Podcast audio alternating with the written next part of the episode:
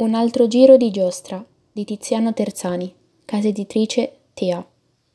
Tiziano Terzani racconta i propri viaggi dagli Stati Uniti all'India, dalla Thailandia alle Filippine, alla ricerca di un modo migliore per affrontare il cancro.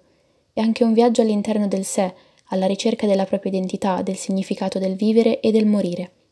Il romanzo è ricco di riflessioni interessanti sulle varie culture con cui il giornalista è venuto a contatto, su come queste abbiano perso la loro purezza a causa della globalizzazione e dell'egoismo dell'economia umana.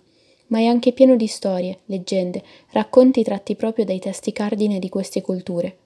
Un altro giro di giostra è un libro che fa riflettere, che permette di guardare alla malattia, alla propria vita, da un'altra prospettiva, coinvolgendo il lettore che viene anch'esso portato a porsi le stesse domande dello scrittore.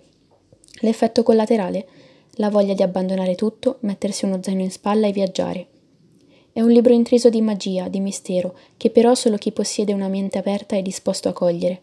Lo stesso Tiziano si dimostra scettico verso le cure alternative proposte dai vari medici ayurvedici o dai guaritori filippini e si trova a combattere tra la consapevolezza che c'è dell'altro oltre all'io corpo e lo scetticismo riguardo a ciò che gli viene mostrato dai medici.